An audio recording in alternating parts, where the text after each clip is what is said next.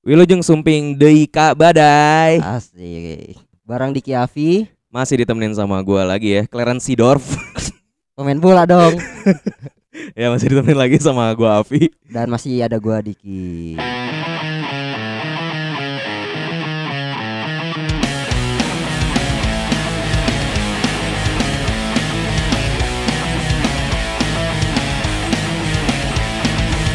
Hari ini lagi-lagi kita merasakan yang namanya tujuh keajaiban dunia dik. Kenapa itu tuh tujuh keajaiban dunia emang? Karena hari ini lagi-lagi rekaman pagi hari. Iya. Keajaiban dunia maksudnya. Iya, itu kayak kelas pagi cuy. Kita Ah. sekarang tuh rekaman pagi-pagi tuh udah kayak kelas pagi. Iya. Tapi Epi, kemarin kan kita udah ngomongin cinta tuh kolaborasi sama Putri gitu. Yoi. Dan sekarang kita juga kolaborasi lagi. Mm-mm. Nah, kalau misalkan kita dulu pernah bahas juga tentang ospek, sekarang Ya. kita dari segi perkuliahannya. Iya, Ah. betul betul. Ya, kurang lebih kita mau ngambil sudut pandang kan biasanya kalau podcast-podcast kenakalan mahasiswa iya, ya kan. Cuma kita pengen tahu nih sebenarnya sudut pandang dosen tuh gimana tentang kenakalan mahasiswa. Benar, benar, benar. Jadi hari ini Badai bakal ngobrol bareng Dik sama salah satu dosen di universitas di Indonesia. Iya, benar. Jadi hari ini kita bakal ngobrol bareng A Gilang. Halo. A. Halo, A. Halo Bang Afi, Bang Diki. Gimana A kabarnya sehat ya? Alhamdulillah sehat. Kalau diundang Alhamdulillah. badai harus sehat kayaknya. Harus fit ya. iya iya iya. iya iya. Gimana A sekarang nggak? Masih ngajar online apa offline A sekarang nggak? Sekarang masih online dan mudah-mudahan eh, sedang dipersiapkan eh, offline ya. Walaupun Hmm. belum tahu nih kapan bisa online kan karena lihat perkembangan Hmm. eh, eh, pandemi khususnya di ibu kota kayak gimana. Oke, kalau misalnya kita ngomongin perkuliahan ya, kan Mm-mm. udah setahun berjalan nih kan. Ada eh, udah masuk ke kuliah online kan. Menurut Iya. Agilang sendiri sebagai eh, dosen, apa sih sisi positif dan negatif dari kuliah online tersebut? A? Wah, ini pertanyaan berat ini ya. Kalau Ah. salah saya jawab jadi viral. Iya nih. ini Bang Diki, Bang Afi bahwa kayaknya nggak ada yang bisa menggantiin tatap muka ya. Iya, Setuju sih ya, benar. Nah, betul ya. Jadi kalau kata Profesor Komunikasi dari Unpad itu Hmm? bahwa tidak ada eh, tidak ada yang bisa menggantikan kuliah tatap muka sebetulnya. Tapi karena Aha. memang kondisinya kayak gini kan berarti ada ada keadaan yang maksa kita buat ini kan, buat Online. online kan. Iya. Kalau sisi positifnya kita bisa kuliah dari mana aja, betul gak? Ya. Betul. Itu sih Kita ya enaknya sih ya. sambil nongkrong, Ah, sambil ah, benar, benar, benar. sambil di bawah pohon, sambil tempat tidur bisa banget Iya. tuh ya. Yang negatifnya adalah bahwa kita eh, apa ya? Kayak ada yang feel yang kurang gitu. Hmm. Kayak ada kayak ada sesuatu hal yang kayaknya ini kayaknya kurang apa ya? Kurang lah kira-kira begitu. Jadi Mhm. kalau saya sih ngerasa bahwa perkuliahan tatap muka itu tidak tergantikan itu. Walaupun mungkin beberapa puluh Iya. tahun yang akan datang kita nggak perlu ke mana-mana ya. Benar, benar, benar. Iya benar. sih ya. Iya, kita cukup dari rumah kita bisa beli ini, kita kita bisa belajar ini, bisa les ini, bisa kursus begitu. Tapi memang untuk yang sekarang ini memang kondisi memaksa kita buat kuliah eh, kuliah online. Online, gitu kan. benar, Jadi, benar, benar. Kalau menurut saya jadi ya memang ya orang tuh akhirnya online tuh awalnya tidak ada pilihan. Nah, akhirnya nah, mungkin beberapa belakangan ini ketika beberapa sekolah sudah mulai offline, akhirnya Iya. ada pilihan tuh. Iya. Ya, ada pilihan mau online atau offline. Kalau saya ditanya, saya akan milih yang offline karena menurut saya Hmm. Karena saya mengajar komunikasi ya, pertemuan tatap muka atau PTM itu nggak tergantikan sih. Mungkin Hmm. eh, Agilang juga Iya, iya. melihat dari eh, segi ini ya pendampingan terhadap mahasiswa itu sendiri ya, kayak misalkan eh, secara langsung gitu ya kan. Mm-mm. Heeh. Soalnya kayak, kayak saya pun kan jurusan teknik informatika nih misalnya kan. Eh, Iya. Kalau misalkan dosen langsung nyoba gitu kan biasanya kalau offline tuh bisa di- didampingin tuh diliatin sesuatu. Kalau Hmm. misalkan online kan jadi apa ya? Eh mahasiswa Susah. itu nyoba atau enggak gitu dengan Iya, iya. tugas Kayak yang itu kan disuruh. Kayak praktikum-praktikum gitu Nah, ya. iya Di benar. teknik informatika ya, gitu. betul. Betul tuh. Jadi memang kalau bahkan beberapa teman-teman teman-teman eh, prodi lain tuh dosennya bilang bahwa ya kami ini harus harus harus praktikum seperti Iya betul Iya, betul iya. betul betul. farmasi kan nggak bisa misalnya bedah mencitnya lalu dari rumah masing-masing kan Mhm. begitu kan jadi kan harus harus bertemu langsung jadi memang mungkin bagi mereka itu perkuliahan tatap muka itu menjadi hal yang sangat sangat penting dan Iya. apa menjadi Hmm. mutlak mesti dilakukan dibandingkan mungkin kalau saya komunikasi bisa lah ya misalnya Iya, eh, benar-benar. blended learning kan atau kuliah Aha. campuran bisa offline juga bisa online kayak Hmm. gitu sih Tapi ada yang dikangenin gak sih ya sama kuliah-kuliah offline tuh apa sih ya? apa ya saya tuh saya tuh tipikal orang yang senang berinteraksi langsung dengan orang lain ya jadi kalau Hmm. misalnya itu tadi karena ini ya kita tuh kadang kalau lagi kuliah online tuh kita nggak tahu kan ini anaknya ada apa enggak Nah, saya eh, saya manggil Afi gini Afi Eh. iya maaf pak ini saya soal jaringannya kita kan nggak bisa nggak Iya, bisa Bener apa Benar. enggak? sana aja nih kan kira-kira begitu kan Iya, iya, benar, iya, benar, iya. benar. bisa juga kan bisa juga misalnya dia itu cuma alasan apa ma- apa eh, alasan jaringan karena sekarang Eh. alasan jaringan yang paling yang paling rasional kan begitu Iya, Iya, benar, bener, benar, ah. Makanya saya suka saya sih lebih lebih itu tadi ya bahwa yang saya kangen itu dari saya bisa berinteraksi langsung dengan ap- apa dengan mahasiswa saya bisa panggil namanya saya bisa lihat orangnya gitu ya Hmm. Iya, kan kadang-kadang kesel juga kan manggil Diki, Diki, Diki. Terus tiba-tiba maaf saya dari kamar mandi. Iya.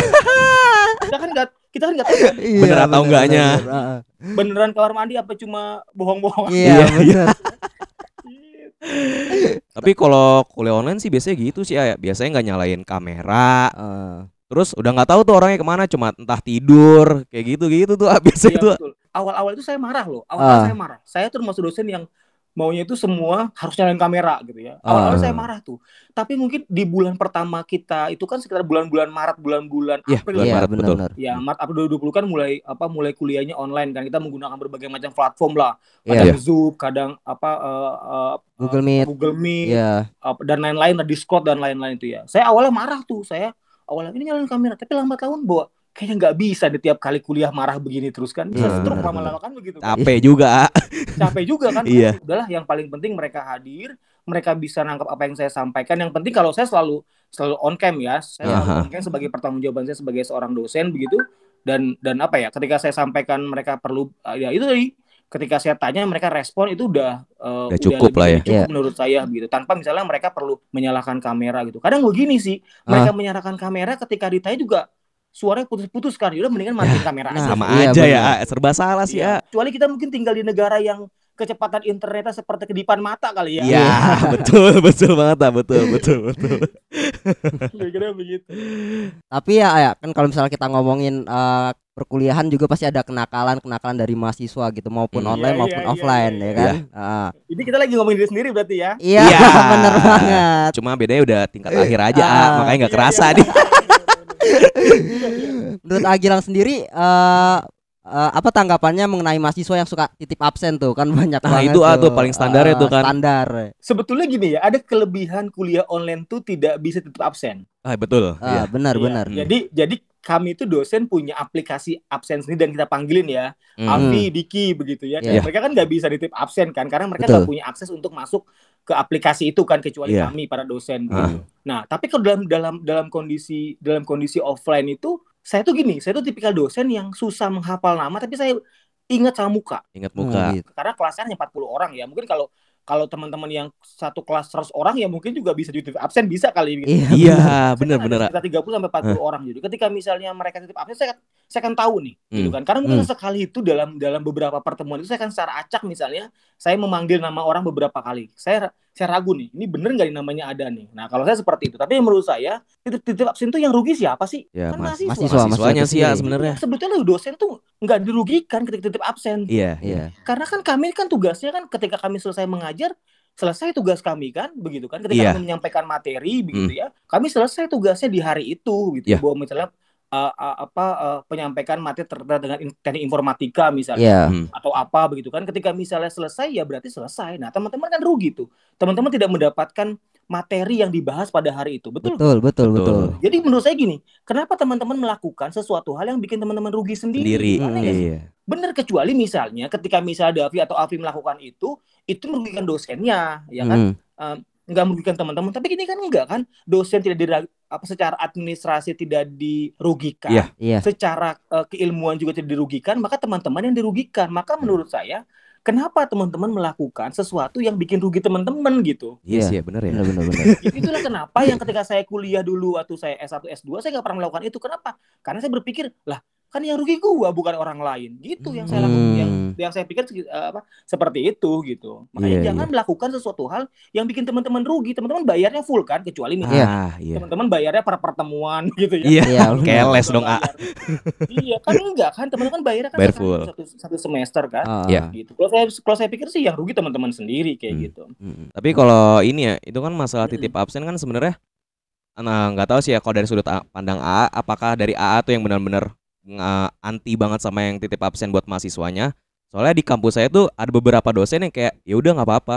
Eh, mau titip absen boleh, tapi izin dulu ke saya biar saya tahu kayak gitu ah. dia Oh, tapi gitu. iya Hmm. prinsipnya juga sama soalnya kamu yang rugi Ah. kok kayak gitu dia udah udah Iya. disclaimer di awal gitu ah kalau yang rugi bakal Iya, kamu iya, betul, sendiri betul, betul. Ah, kayak gitu Eh, misalnya begini, kenapa nggak masuk di kuliah saya? Ngomong aja ke saya. Hmm. Ah, Iya. saya ada keperluan ini. Bagi saya, oh ya udah kalau begitu nanti bisa diganti dengan tugas atau misalnya oh ya udah nggak apa.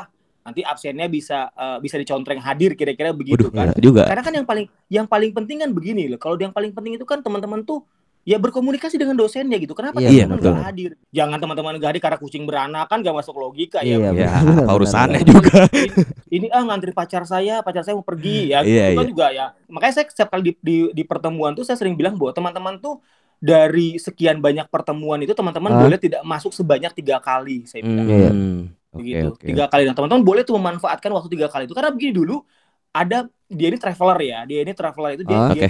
dia tuh rajin sekali kuliahnya. Tapi someday dia dia tuh sampai izin tiga kali. Terus dia bilang kamu kenapa izin tiga kali ya? Saya ingin saya ingin memaksimalkan jatah saya tidak masuk dengan saya pergi traveling keluar. Gitu. Kayak gitu. ya kan? Berarti kan itu kan pilihan itu kan pilihan yang memang dia rencanakan eh, apa pilihan untuk alasan yang menurut dia penting kan kira-kira Iya, betul, iya, betul, betul. betul, betul. gitu. Walaupun juga ya dia dia dan dia apa ya dia sadari bahwa ya tiga kali itu dia akan kehilangan tiga materi yang disampaikan Ah. secara langsung Ah, kan kira-kira begitu. Tapi kak kalau misalkan lihat dari segi karakter mahasiswa kan macem-macem nih. Ada misalkan eh, Hmm. mahasiswa yang eh, kuliah sambil kerja, ada yang kuliah eh, ambisius banget gitu. atau ada yang malas Ah. juga kuliah pulang kuliah pulang Iya, pulang, jelas kuliah pulang. Iya, iya, gitu. iya.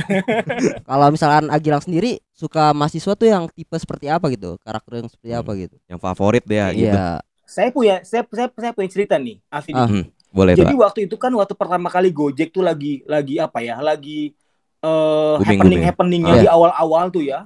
Dengan segala macam bonusnya itu ada mahasiswa saya itu dia itu setelah dia itu sampai dari mulai selesai kuliah saya besoknya itu dia ngegojek.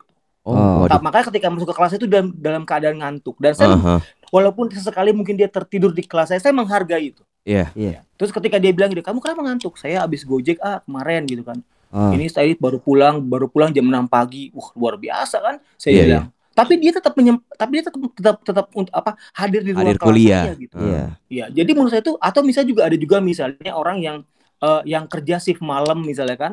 Iya benar benar. pagi misalnya begitu kan. Atau misalnya eh apa mereka ketika saya tanya, kamu kenapa kau kalau pulang buru-buru? Oh ya saya saya mesti kerja ah Iya. di eh, di salah satu toko donat misalnya kayak Iya. gitu kan Hmm. atau atau di kafe gitu saya bilang saya lebih senang orang-orang yang memang ya mereka tuh karena begini karena ukuran ukuran kami itu dosen. Iya. itu kan yang pertama tuh kan teman-teman tuh hadir di kelas ya Iya Iya. benar benar. Ya, teman-teman tuh kan ada kan begitu kan jadi kalau kata orang tuh wujudnya tuh kan ada ya Iya.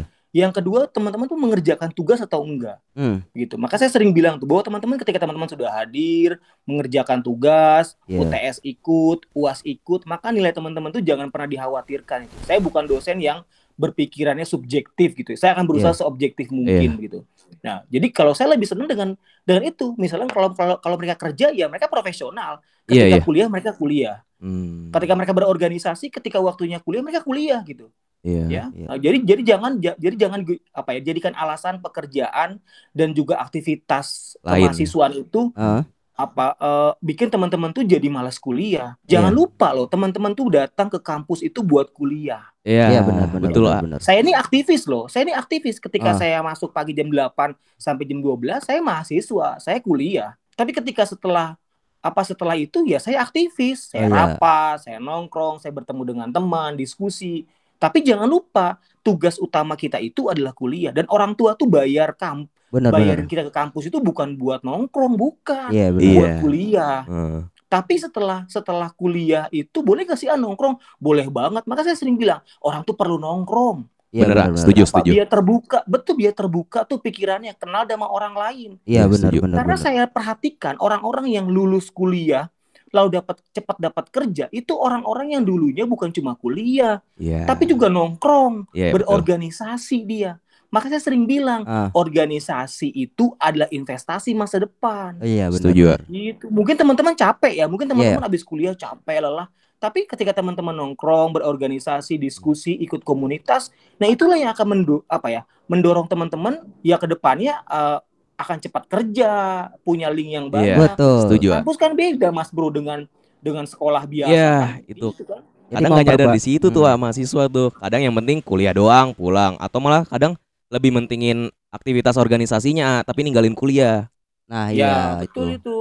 Makanya saya sering bilang, saya ini membuktikan ya. Saya itu ketika ketika saya kuliah waktu S1 itu ya, Hmm. Iya. saya saya itu saya itu kan apa ya, pernah jadi ketua BEM, pernah Eh. jadi wakil presiden mahasiswa ya. Ah, eh, apa ya, pernah jadi ket- apa eh, ketua organisasi kepemudaan gitu ya. Saya selesaikan kuliah saya 4 tahun dan ditutup dengan jabatan wakil presiden mahasiswa. Dan ketika saya Hmm. ditawar jadi presma, saya bilang, "Enggak deh, kayaknya cukup sampai sini aja gitu." Hmm. Karena janji saya sama janji saya janji saya sama orang tua saya bahwa saya akan Selesaiin kuliah. kuliah maksim, maksimal 4 tahun saya bilang begitu Iya. ya. Ini kan karena ya ya kita kan bukan dari keluarga konglomerat yang duitnya kayak air terjun ya teman-teman. iya betul.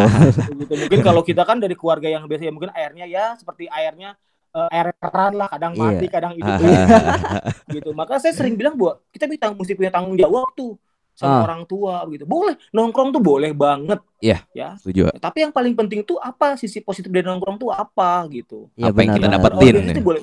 Betul itu ya hal-hal yang positif mesti kita mesti kita ambil. Kalau saya sih berpikir kayak gitu, teman-teman boleh kerja, boleh banget. Karena banyak juga loh, ada beberapa eh, misalnya itu kerja dia keasikan kan, orang Nah, iya kayak benar gitu tuh. sih, ya. Benar-benar banyak nih kayak gitu. Iya kan dia kerja keasikan dan sampai sekarang belum selesai kuliahnya. Saya saya ngomong sama dia gitu. Emang kamu mau jadi donatur kampus selama-lamanya? Iya, donatur. Kan saya bilang gitu kan. Kalau kamu jadi donatur kampus ya ya kampus malah apa seneng ya keberatan Ah. kalau kamu bayar terus ke kampus begitu ya. iya iya. Nah, persoalannya emang kamu kamu kerja capek kan? Kerja Ya, dari benar. pagi sampai sore, sore sampai malam begitu Iya, ya. iya. Yes. Gitu kan misalnya closing dan segala macam itu. Terus kamu setiap bulan uang kamu sisa disisi, disisiin buat bayar kuliah gitu. Hmm. Sekarang sudah semester 12 misalnya. Mendingan juga buru-buru selesaiin kuliahnya, ya Ah, kan mungkin mungkin berhenti kerja dulu mungkin tiga bulan atau sampai enam bulan, ya atau mungkin kerjanya minta sipnya sip sip pagi terus gitu kan, biar siang sampai malamnya fokus Eh, ngerjain kuliah apa ngerjain apa ngerjain skripsinya. Nah gitu. Karena orang udah kalau udah asik megang duit, apalagi kalau udah asik megang duit di atas 5 juta, Ah, pasti betul, sama kuliahnya itu. iya iya godaan. Iya, apalagi punya cewek yang bucin misalnya kayak gitu. Ah. Ya, benar. kayak dikit tuh Wak. gitu pengennya pengen ditemenin ke mana-mana Ah. gitu kan makanya saya bilang malah ada ada lucu ya ada mahasiswa itu mutusin buat putus sama ceweknya dulu sementara karena dia mau fokus skripsi dan selesai tuh skripsinya Heeh. dalam enam bulan Ah. selesai tuh cuma persoalannya ketika dia mau balik sama cewek ceweknya udah punya cowok lagi kan Iya. alasannya gitu ayah fokus skripsi ditinggal bener gitu menunggu ternyata sangat ini ya sangat menjenuhkan ya. Iya. iya iya. Berarti ya kira-kira begitu. Agilang eh, lebih suka mahasiswa dengan karakter yang bisa membagi waktu gitu dan Iya, manajemen tidak- waktunya bagus ah, lah. tidak mencari-cari alasan walaupun di tengah kesibukan mahasiswa itu sendiri ya ya.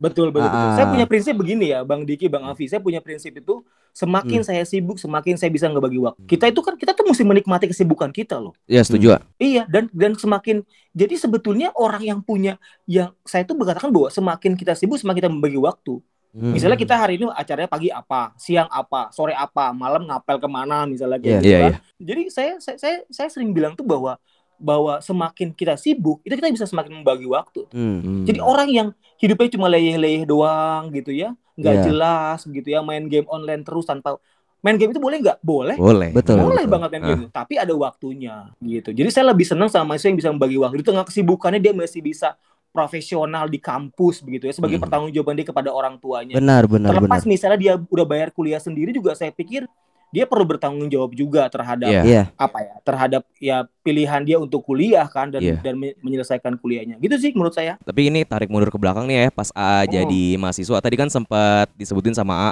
uh, dulu sempat ketua BEM iya iya terus wakil presiden juga mahasiswa. Hmm. Berarti A itu kan cukup aktif juga dong ya berorganisasi dulu A. Eh, malah saya sering bilang tuh saya tuh aktif banget Hmm. ya jadi Hmm. sejak sejak awal semester satu saya saya udah mulai aktif kan Waduh. semester satu udah apa udah mulai aktif tapi dengan keaktifan itu tadi saya sampaikan ternyata semakin saya semakin saya sibuk semakin saya bisa membagi waktu gitu Ah. Nah, itulah kenapa saya sampaikan bahwa kalau teman-teman tuh apa ya? Lah kalau gua aja zaman dulu bisa lo bagi waktu. Masa lu sekarang di zaman serba teknologi, benar. fleksibel ya. canggih, bisa bisa rapat online begitu kan. Masa nggak bisa sih? Benar Iya, nggak sih iya. kayak gitu? Betul, Benar betul, sih ya. betul, betul, betul. Oh, zaman dulu kan nggak ada rapat rapat online. Paling rapat Iya. di Facebook zaman-zaman Jepang kan. Iya. Gitu.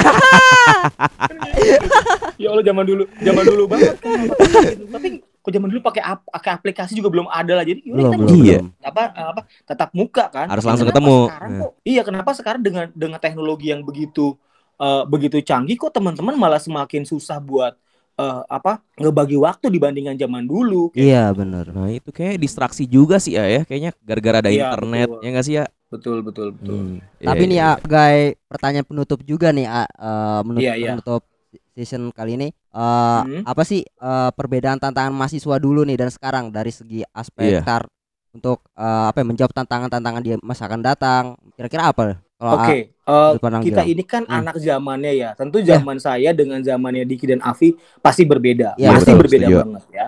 Dan saya akui bahwa saya tidak bo- saya tidak boleh itu lalu eh, bilang bahwa kalau zaman dulu gua bisa, lu pasti bisa. Saya juga Ya. mungkin kalau ngomong kayak gitu terlalu subjektif Iya, sebetulnya betul, kan, betul, gitu betul, kan. betul. Karena karena ya eh, zaman kita berbeda, yang kita yang kita hadapi juga Iya, iya. berbeda. Hmm. Eh, saya merasa yang pertama kali teman-teman hadapi sebagai challenge teman-teman itu teknologi sih Oh iya iya. gitu ya teknologi tem teknologi sekarang tuh ya Allah apa sih yang nggak bisa Davi, eh, apa yang nggak bisa Avi dan eh, Diki. Diki. dan Hmm. Diki akses dari eh, handphone nggak Hmm. ada Iya. semua bisa diakses tapi pilihan untuk mengakses hal yang baik da- mengakses hal yang positif dan hal negatif itu kan ada ada pada teman-teman sendiri kan Iya Iya, benar jadi menurut benar. saya tantangan sekarang itu adalah itu bahwa teman-teman lah sebetulnya decision makernya gitu teman-teman lah pem- eh, apa Betul. penentunya apakah teman-teman ini mau menggunakan gadget atau teknologi yang teman-teman kuasai untuk ke arah negatif atau positif Iya. kalau zaman dulu kan kita nggak punya pilihan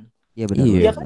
Mungkin zaman dulu tuh teknologi yang kita gunain itu hanya untuk mengetik begitu kan Iya. Iya. atau mungkin apa telepon begitu ya telepon berjam-jam sekarang kan teman-teman punya pilihan mungkin yang punya internet juga hanya mungkin beberapa gelintir gelintir orang ya Iya, masih susah gitu kan. aksesnya. juga betul dan handphonenya juga mungkin handphonenya nggak eh, nggak secanggih sekarang gitu Iya, Jadi menurut benar, saya benar, benar. tantangan terbesar mahasiswa hari ini itu terletak pada teknologi Hmm. ya teknologi yang paling penting jadi bagaimana teman-teman memilih apakah teman-teman ini bisa menggunakan teknologi ini ke arah positif dan ke arah negatif dan siapa yang bisa mengontrol teman-teman sendiri Hmm. orang Iya, iya. tua dosen itu nggak bisa mengontrol Iya. teman-teman sampai sejauh Setuju. itu Iya. karena handphone kan termasuk apa sekarang sudah masuk pada barang pribadi kan Benar Iya, benar betul. benar. jadi menurut saya apa ya ya teman-teman tuh saya sering bilang tuh kemampuan baca gitu loh kemampuan baca teman-teman tuh bukan hanya baca bukan sekarang tuh orang jarang banget punya buku kan Yes, Iya, benar, benar. sekarang tuh orang bacanya apa e-book betul gak sih Iya. Betul betul betul.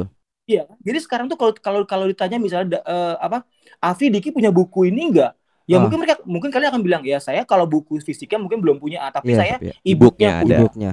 Nah, maka teknologi kan, maka teknologi menurut saya itu adalah tantangan terbesar eh, anak muda zaman eh, anak muda zaman sekarang atau Hmm. mahasiswa sekarang gitu. Iya benar benar. Bahwa teknologi banyak banget loh yang bikin tugas tuh cuma copy paste doang. Iya benar. Iya Iya, kan benar, ngerjain tugas cuma copy paste doang. Maka saya sering bilang tuh, kalau tugas saya nggak bisa karena saya akan minta soft filenya. Waduh. Hmm. Ya, Oh. gitu. Saya akan minta soft filenya, iya, saya akan iya. saya akan blok tuh satu satu paragraf saya akan masukkan di Google saya akan lihat oh ini plagiat ini. mungkin kalau zaman dulu dosen nggak bisa kayak gitu ya Iya, iya, iya. tapi sekarang udah canggih kan Iya, bahkan benar, sekarang tuh benar. ada lebih canggih tuh kalau orang kalau orang mau skripsi itu ada turnitin kan Iya. ada cek turnitin teman-teman sekalian jadi menurut saya tantangan terbesar anak muda mahasiswa pada hari itu adalah peng- pemanfaatan teknologi. Teknologi. kalau mereka tidak bisa menggunakan teknologi eh, sebaik mungkin maka teknologi itu hanya seperti pisau yang akan membunuh mereka Iya. tapi kalau Iya. misalnya teknologi itu bisa dimanfaatkan sedemikian eh, sedemikian maksimal, maka Iya, teknologi benar-benar. bisa menjadi supporting untuk potensi yang mereka miliki. Menurut saya seperti itu. Iya. Wih. Jadi kesimpulannya saya ambil nih eh, teknologi itu seperti dua mata pisau ya, A ya.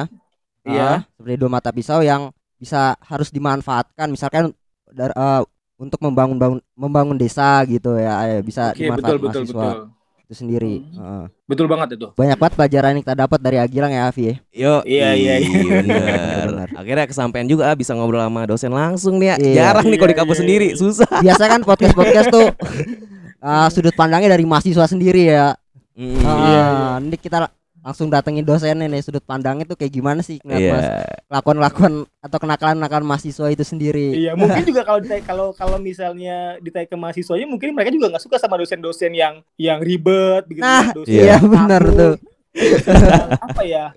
Berpikirnya nggak out of the box begitu. Iya, kan, benar-benar. Orang, orang saya sering bilang tuh bahwa sekarang tuh kita harus memposisikan menjadi dosen milenial bukan dosen kolonial. Saya bilang begitu. Nah, Kalau iya benar-benar. Tapi ini dia eh, tambahan nih Kak terakhir dari saya. Kenapa Iya. sih Agilang mutusin akhirnya jadi dosen lah? apa emang tuh cita-cita dari awal? Soalnya jarang loh sekarang cita-cita jadi dosen atau gimana. Hmm. Iya ya betul ya. Jadi waktu ketika saya waktu SMA itu, saya bilang sama eh saya tuh suka ini ya sejak saya karena saya ber, ber- beraktivitas berorganisasi gitu, Hmm. saya senang itu berinteraksi dengan orang lain. Iya, iya. Oke. Itu yang itu yang pertama. Yang kedua tuh saya itu senang berbagi, berbagi ilmu, berbagi inform apa berbagi ilmu lah. Makanya saya sering Iya, bilang iya. tuh bahwa kalau kita ngobrol sama orang itu bukan cuma transfer information tapi transfer knowledge ya. Oke. Iya. Nah, kayak hari ini saya dapat ilmu juga nih dari Bang eh, Afi dari Bang Diki terkait dengan bagaimana mengelola podcast dan Ah, lain-lain dan dan, Iya. dan ternyata kan nggak nggak segampang yang orang pikirin ya Iya. kira-kira Iya. begitu ya. Dan apa ya? Ya berinteraksi dengan orang baru kan juga butuh butuh ilmu yang ilmu yang tidak gampang ya. Ah. Bagaimana Iya, misalnya. Afi dan Diki eh, baru pertama kali ngobrol sama saya tapi kan obrolan Iya. kita kan cair, Iya. mengalir begitu kan. ah. Nah, jadi saya lalu saya sampaikan ke orang tua ketika saya SMA saya ingin menjadi eh, ingin menjadi guru. Nah, terus Oh, orang tua saya oke. bilang bahwa wah itu perbuat itu sebuah pekerjaan yang mulia gitu Iya, kan. benar, Dan benar, kata orang tua saya jangan lupa loh menjadi guru itu bukan hanya sekedar mengajar tapi mendidik kata orang tua saya.